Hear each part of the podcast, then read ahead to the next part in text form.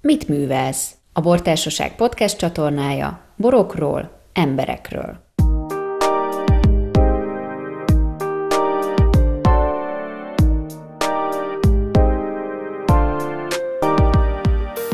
Bacsó András nyugdíjba megy. Ezt mi sem hittük elsőre, ezért elmentünk hozzá és utána jártunk. De választ kaptunk arra is, hogy tud-e még újat mutatni neki a fia, és hogy miért jó szarvasbőgést hallgatni. De kezdjük az elején.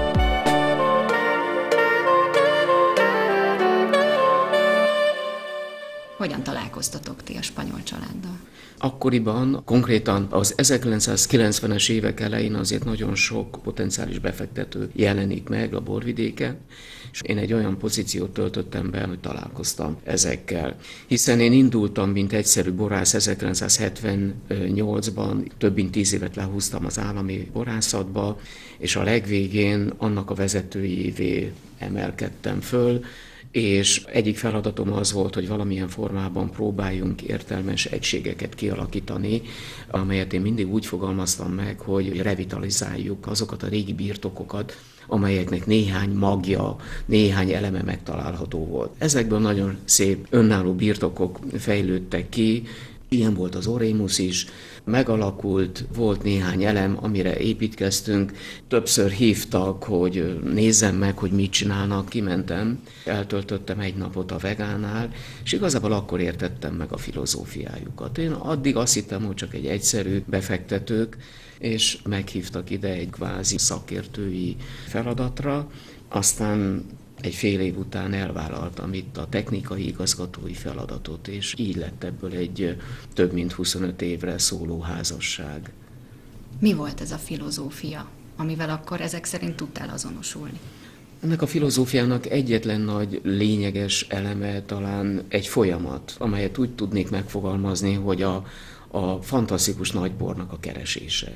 És ez egy folyamat, amiben minden belefér. Belefér az, hogy javítom a, a szőlőtermesztés feltételeit, keresem a legjobb területeket, dűlőket, a legjobb talajt, hogy korszerűsítem a, a szőlőfeldolgozást, a borászatot, és belefér az is, hogy egy hihetetlen hosszú párbeszéd a borkedvelőkkel. És azt hiszem, hogy ez így talán ez a hármas egység az, amely úgy beleillik ebbe a filozófiába, amelyet nevezhetnék akár egy Orémus filozófiának is, és ami emellett nagyon fontos, hogy minden esetben nem egy egyénről van szó, hanem egy team munkáról. És hát ez a csapatmunka, ez a team munka az, amely úgy érzem, hogy az Orémusnál is nem volt kis feladat, de, de úgy alakul és fontos napjainkban is. És ami számomra egy megnyugvás, hogy sikerült az utóbbi öt évben egy nagyon fiatal csapatot összeszednem, úgy a szőlőterületen, ott is nagyon sok fiatal, a borászatban ugyanígy, akik a modern palackozót tudják működtetni, vagy éppen megértik mi az, hogy egy program a prés esetében, de ugyanígy a menedzsmentben is egy nagy fiatalitás zajlott le az Orémus esetében, és hát számomra, ami intellektuálisan egy nagy dolog, hogy Bacsó Andrásból kettő van, van egy idősebb, úgy szoktam mondani, 1953-as, és van egy fiatalabb kiadás, 1990-es, és hát a 2018-as évjáratban már nagyon keményen együtt dolgoztunk. Sőt, azt tudom mondani, hogy szinte már csak úgy egy felső ilyen, ilyen jótékony atyai szigorral nézegettem hogy hogyan és miként nagy érdeme van már a 2018-as mandulás életében Andrásnak, aki főleg itt a kémiai analízis és az egyes borászati folyamatok megértésében hozzásegített, és a fiatal csapatnak az átképzésében hozzájárult ahhoz, hogy szerintem jól sikerült a 2018-as mandolás. Tud neked újat mutatni a fiad?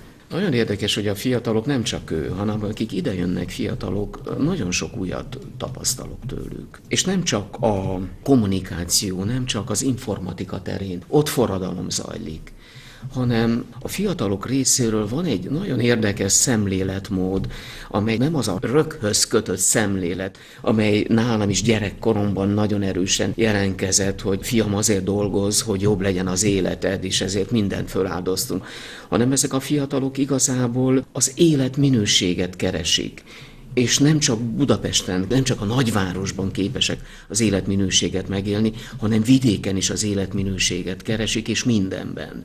És az a lendület, ami bennük van, és az a lendület hozzásegít olyanokba is, hogy a korszerű ismereteket olyan gyorsan megkapják, tehát rengeteg, rengeteg jó dolog, újdonság. A másik, hogy egy vita, és a jó bor a vitában születik. Ez nagyon-nagyon fontos. Vitában születik, amikor kim vagyunk a szőlőben, és vitatkozunk arról, hogy meg tudjuk a biót csinálni, hogyan keressük a furmint változatokat. Ott vagyunk, ahol vitatkozunk a préselésről, vitatkozunk, hogy kell olyan sokat szűrni a bort. És nagyon sok ilyen vita révén alakultak a dolgok. És ezek a viták nagyon fontos, hogy egyrészt az Orémus környezetében lévő tímben belüli viták, de ugyanakkor nem rejtem véka alá, hogy az Orémus sajátossága az, hogy itt a tulajdonosi szisztéma révén ezek a viták sokkal nagyobb hullámokat vernek, hiszen ezek a hullámok visszacsatolnak külföldről, Közép-Európából, Nyugat-Európából. Nagyon fontos, hogy külföldi szakértők bevonásával is dolgozunk. És ezek a viták, ezek a nagyon jó és sok esetben alkotó hangulatú beszélgetések hozzájárulnak ahhoz, hogy többet értsünk meg saját borainkról, mint gondolnánk. Említetted a fiatalítást. Évek óta hallgatjuk tőled, hogy most már lassan nyugdíjba kéne menni. De egyikünk se tudja rólad elképzelni, hogy nyugodtan ül vagy otthon olvasgat. Mik a tervek, ha ez egyszer bekövetkezik? Ez jó kérdés. Úgy szoktam mondani, hogy én az éves vakációk helyett inkább a szakmai utakat szeretem, amikor szakmai utakon valahová elmehetek, és élvezem a, a világ szépségeit, és akkor nagyon sok svájci nyugdíjassal találkozom, és hát nekem nagyon tetszik ez a svájci nyugdíjas szemlélet, akik megtehetik azt, hogy utaznak, fölfedezik az életet, fölfedezik az idősebb kornak a szépségeit, és mind azt a csodálatos dolgot, amelyet a világ jelent. Számomra ez a kör azért inkább Magyarországon belül értődik. Tehát én jobban szeretném megismerni egy picit a szűk környezetemet. Nem is Magyarországról beszélek, egyszerűen csak a Zemplén jobban szeretném megismerni. Azokat a zempléni elhagyatott helyeket, ahová alig jut el a turista. Többet szeretnék szarvasbőgést hallgatni, és ilyen egyszerű dolgokra gondolok, és emellett a tervek mellett ott van, hogy többet olvasni, többet olvasni, könyv, könyv, és hát többet ülni a napon, járni, szüretelni, valóban szüretelni, menni ki, és egy kicsit metszegetni, de nem úgy, hogy most 300 tőkét kell egy napot megmetszenem, hanem kimenni szórakozni azzal, hogy metszés közben elbeszélget az ember a szülővel. És az idősebb kornak ez a másik szépsége még, hogy képes vagy magaddal beszélgetni. És ez nagyon jó. Tehát ilyen egyszerű tervek vannak. Meg sok jó bort inni. Ezt el ne felejtsem. Nagyon-nagyon fontos. Fölfedezni a világ nagyon szép borait fölfedezni itt Tokajt, az újabbnál jobb tokai termelők termékeit, elmenni hozzájuk, vitatkozni velük, rávilágítani néhány egyes esetben azokra a nehézségekre, amelyek megtalálhatók, és kinyílni, kinyílni a világ finom boraira. A Bacsó András név az azért összefort az elmúlt 20-25 évben az Orémusszal. Nem gondolkoztál azon, hogy megjelenjen ez egy címként? Nagyon kedves, nagyon kedves, de nagyon fontos. Én mindig elmondtam már az embereknek, hogy az Orémus az egy birtok. Az Orémus egy birtok, ahol egy csapat dolgozik. Ha itt eredmény van, ez az eredmény, ez nem csak a tulajdonosnak, nem csak az itteni vezető technikai embernek, borásznak az érdeme, hanem a birtoké. És ez nagyon fontos, a birtok folyamatosságát kell biztosítani, hogy ez a birtok folyamatosan fejlődjön. És mindaz, ami a borok jobbítását szolgálja. Ha a birtok működik, akkor hozzátettem valamit. És ez nagyon fontos, hogy ezt éreztessem azokkal is, akik itt vannak. És ebben szerintem a tulajdonos is így gondolkodik. Ő nem akarja a saját nevét, hogy egy márka néven megjelenjen, a birtok filozófiának a lelkülete az, ami bennünket is éltet, és ha ehhez egy picit hozzátehetünk, akkor intellektuálisan is, szakmailag is óriási érdemünk van benne. Nagyon leegyszerűsítve számomra a birtoképítés nagyon fontos, és 150 év után el tudjuk majd azt mondani, hogy igen, fölépült az Orémus. ezek a borok, és van mire visszatekinteni. És ami nagyon csodálatos, hogy erre hihetetlen nagy adottságaink vannak ebben a Tokaj régióban, szárazborok és a nemes édesborok révén, hogy ez a birtok filozófia valóban 100-150 év után ez értékelhető legyen. Igazából nagyon kevés esetben volt alkalmam megértetni a borkedvelőkkel, vagy a magyar intellektuellel, hogy ne várjunk 25 év után még nagyon komoly eredményeket, de 30, 40, 50 év után higgyétek el, hogy fantasztikus eredmények születnek a borvidéken, amelyek nemzetközileg is jobban meg fogják ütni a harangokat, kongatni. Pozitív értelemben bízunk benne. Ha kapnál egy varázspálcát, mi lenne az az egyetlen egy dolog, amit megváltoztatnátok ajban?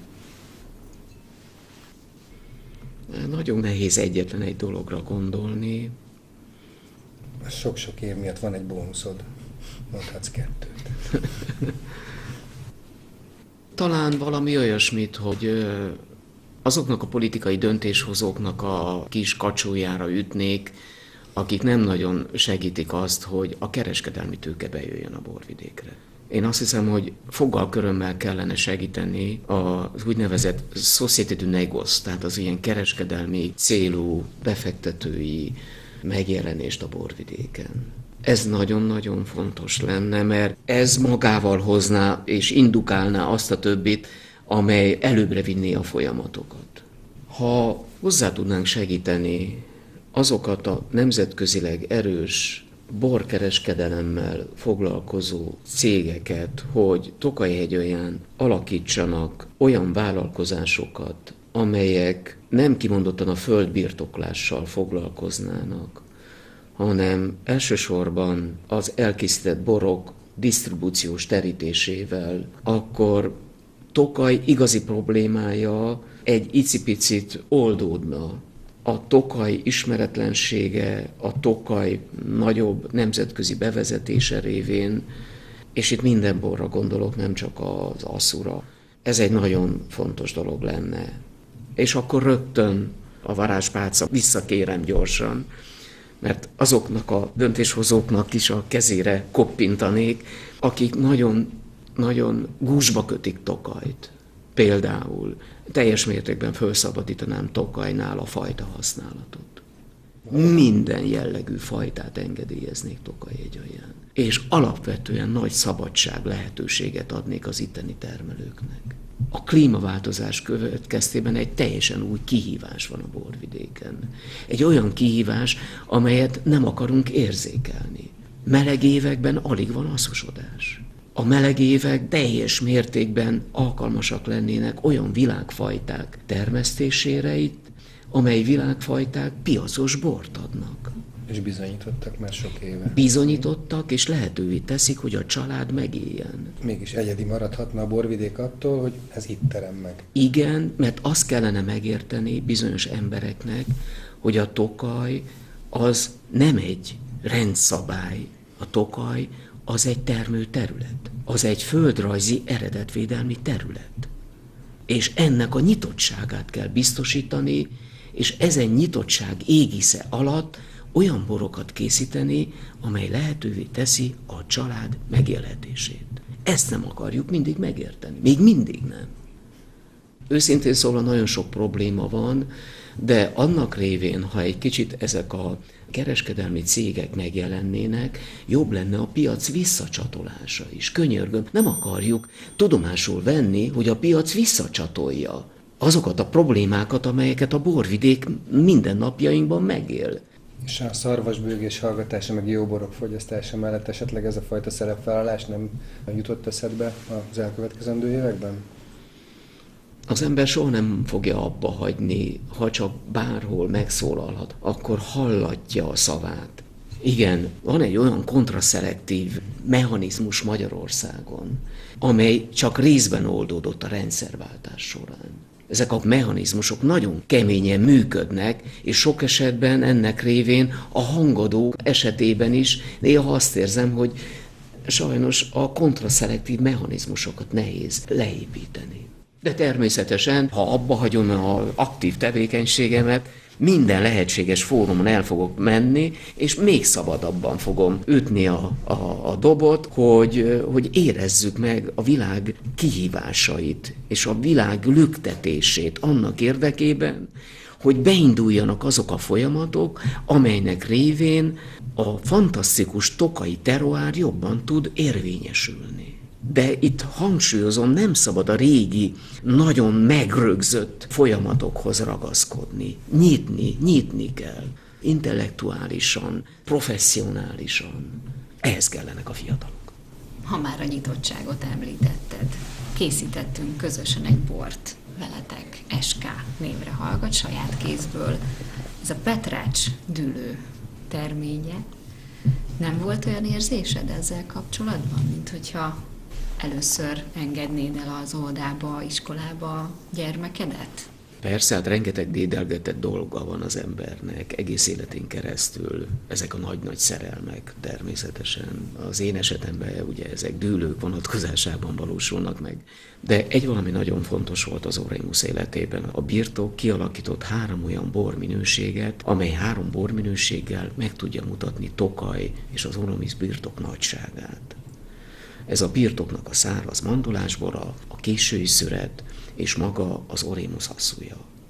Erre tovább építünk, de emellett hihetetlen sokat tanulmányozzuk a saját területeinket is. Egyik ilyen terület ez a Petrács, nem csak a teruár, nem csak a talaj miatt. Valamikor 1947 és 50 közötti olyan genetikailag nagyértékű furmintanyag van ott, amely nem úgy szelektálódott, ahogy a többi hanem ez egy olyan régi furmint változat, nagyon variábilis megjelenése, amely föltételezi a korábbi évszázadok finom, szelektív munkáját. Amikor az egyszerű ember kiment a szőlőbe, vagy a jó vincellér, és egyszerűen kiselejtezte a tőkéket, amelyek nem voltak szimpatikusak, és meghagyta azokat a tőkéket, amelyek szimpatikusak voltak számára a petrácson megtalálható ez a genetikai anyag. És bármikor kimegyek, akkor egyszerűen rácsodálkozok a furmint finomságára. Biztos vagyok benne, hogy én szeretném ezt a régi, úgynevezett tőkés szőlőt megújítva, megőrizni, és nagyon bízom benne, hogy visszajöhetek ide hozzátok, veletek együtt néha, évente, és egy olyan 5-10 év múlva tudunk már úgy Petrács vertikálist kóstolni, amikor igazából meg is értjük majd, hogy mi ez a Petrács. Ez, a, saját kéz, ez fantasztikus, egy jó ötlet volt, és köszönöm szépen nektek, mindannyiótoknak, meg mind, aki eljött, nekem nagyon nagy élmény volt, Először is, hogy lejöttetek, és a szemetekből éreztem azt, hogy nyitott voltatok arra, hogy kétáguzzunk, hogy meccést csináljunk, a zöld munkákra, arra, hogy szüreteljünk, és hát nagyon jó volt a beszélgetés, egy nagyon nagy élmény volt együtt dolgozni, fölgyalogolni együtt a Petrácsra, jól leizzadtunk néhány esetben, tudtunk beszélni a Kádárral, aki különböző kísérleteket végez, hogy a legjobb pörkölésű fahordókat készítse nekünk itt az érlelésre. Ez a párbeszéd, ez az, ami számomra nagyon fontos, hiszen ez egy külön szép játék, egy jó játék, és ebből még egy jó boris születik, amiről tudunk beszélgetni, és kóstolás után, hogy őszintén mosolygunk egymásra, akkor ez nagy öröm. Sokat szoktál mosolyogni? Hát most már hiányzik egy poros pohár, mert, mert igazából nekem alapvetően mindig is azt mondták, hogy nem vagyok én túlságosan pessimista. Egy boros pohár az mindig egy picit arra késztet, hogy egy jó bor, és akkor már öntörvényűen jön egy kicsi mosoly, igen. igen. Öröm, öröm, a jóság, a szépség, ez mind arra készteti az embert, hogy hosszabb élet és egészségesebb életet éljen meg. Nálunk sok olyan szőlőmunkás van, aki végtelenül egyszerű ember, és én nagyon szeretem őket, és egyszer megkérdeztem tőlük, hogy augusztusban végig munka van a szőlőbe, hogy mikor szoktak egy kicsit úgy nyaralni, vagy ilyesmi. És akkor mondták, hogy nekik van egy nap, egy olyan nap, amikor elvonulnak ki a hegyekbe, és számukra, mivel igazából nincs kimondott vakációs időszak, ez egy nagy ünnep. És akkor meghívtak engem is. Ez nagyon emlékezetes volt.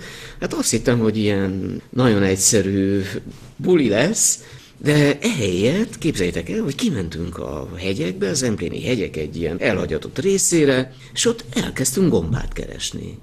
Ezek az emberek 30 méterről meglátták a vargányát. Én 5 méterre nem láttam. És akkor ott, ott, ott, ott, hol? Nagyon nagy élmény volt a vargányagyűjtés, és utána én, ha csak tehettem, mindig részt vettem ezeken a bulikon. Hát azért finom borokat iszunk, nem keveset, finom ételek vannak, megnyílnak kicsit jobban az emberek, és elmondtam nekik, hogy számomra nagyon fontos az, hogy biztosítva legyen a szőlőmunkások generáció folytonossága is. Legnehezebb feladat, és a legnagyobb kihívás. Értelmes, intelligens, józanul gondolkodó szőlőmunkások generációját kinevelni azt a generációt hiányolom nagyon, akiket még az anyámék megtestesítettek. Nagyanyámék, nagyapám, aki kiköltözött a szőlőbe, a kunyhóba. Nagyapám, akinek valamilyen oknál fogva levágták a lábát, és ő csúszva művelte a szőlőjét. Négy kézláb. És ezek szerint egyébként te akkor már az anyatejjel szívtad magadba a szőlővel kapcsolatos Manapság se tudom, de azért anyám mindig úgy nevelt, hogy fiam, látod milyen nehéz a munka? Akkor tanulj. és én elkezdtem tanulni, és érettségiző időszakomban mindig arra ábrandoztam, hogy én nem maradok Magyarországon, hanem minimum eljutok Párizsig, Franciaország, és nem élek Magyarországon. Aztán szerencsére megváltozott. Tehát ezzel vigyázni kell. A nehéz fizikai munka, hogy kinszülettem a szőlőbe, nagyon kemény, nagyon kemény munka, paraszti munka. Fontos az, hogy egyensúlyokat teremtsünk. Tehát amellett, hogy biztosítani kell az értelmes szőlőmunkást, valahogy mindig arra is gondolok, hogy a vidéki létnek azt az aspektusát kell valahogy az emberekkel megérzékeltetni, ami föl villantja számukra a vidéki élet szépségét. Ha ezt nem tudjuk megláttatni velük, nem maradnak itt a fiatalok, vagy nem jönnek vissza. Tehát nagyon vigyázni kell ezekre a folyamatokra, és ezeket minden, de minden erővel kellene támogatni. Ez a fontos Tokaj hegyalján.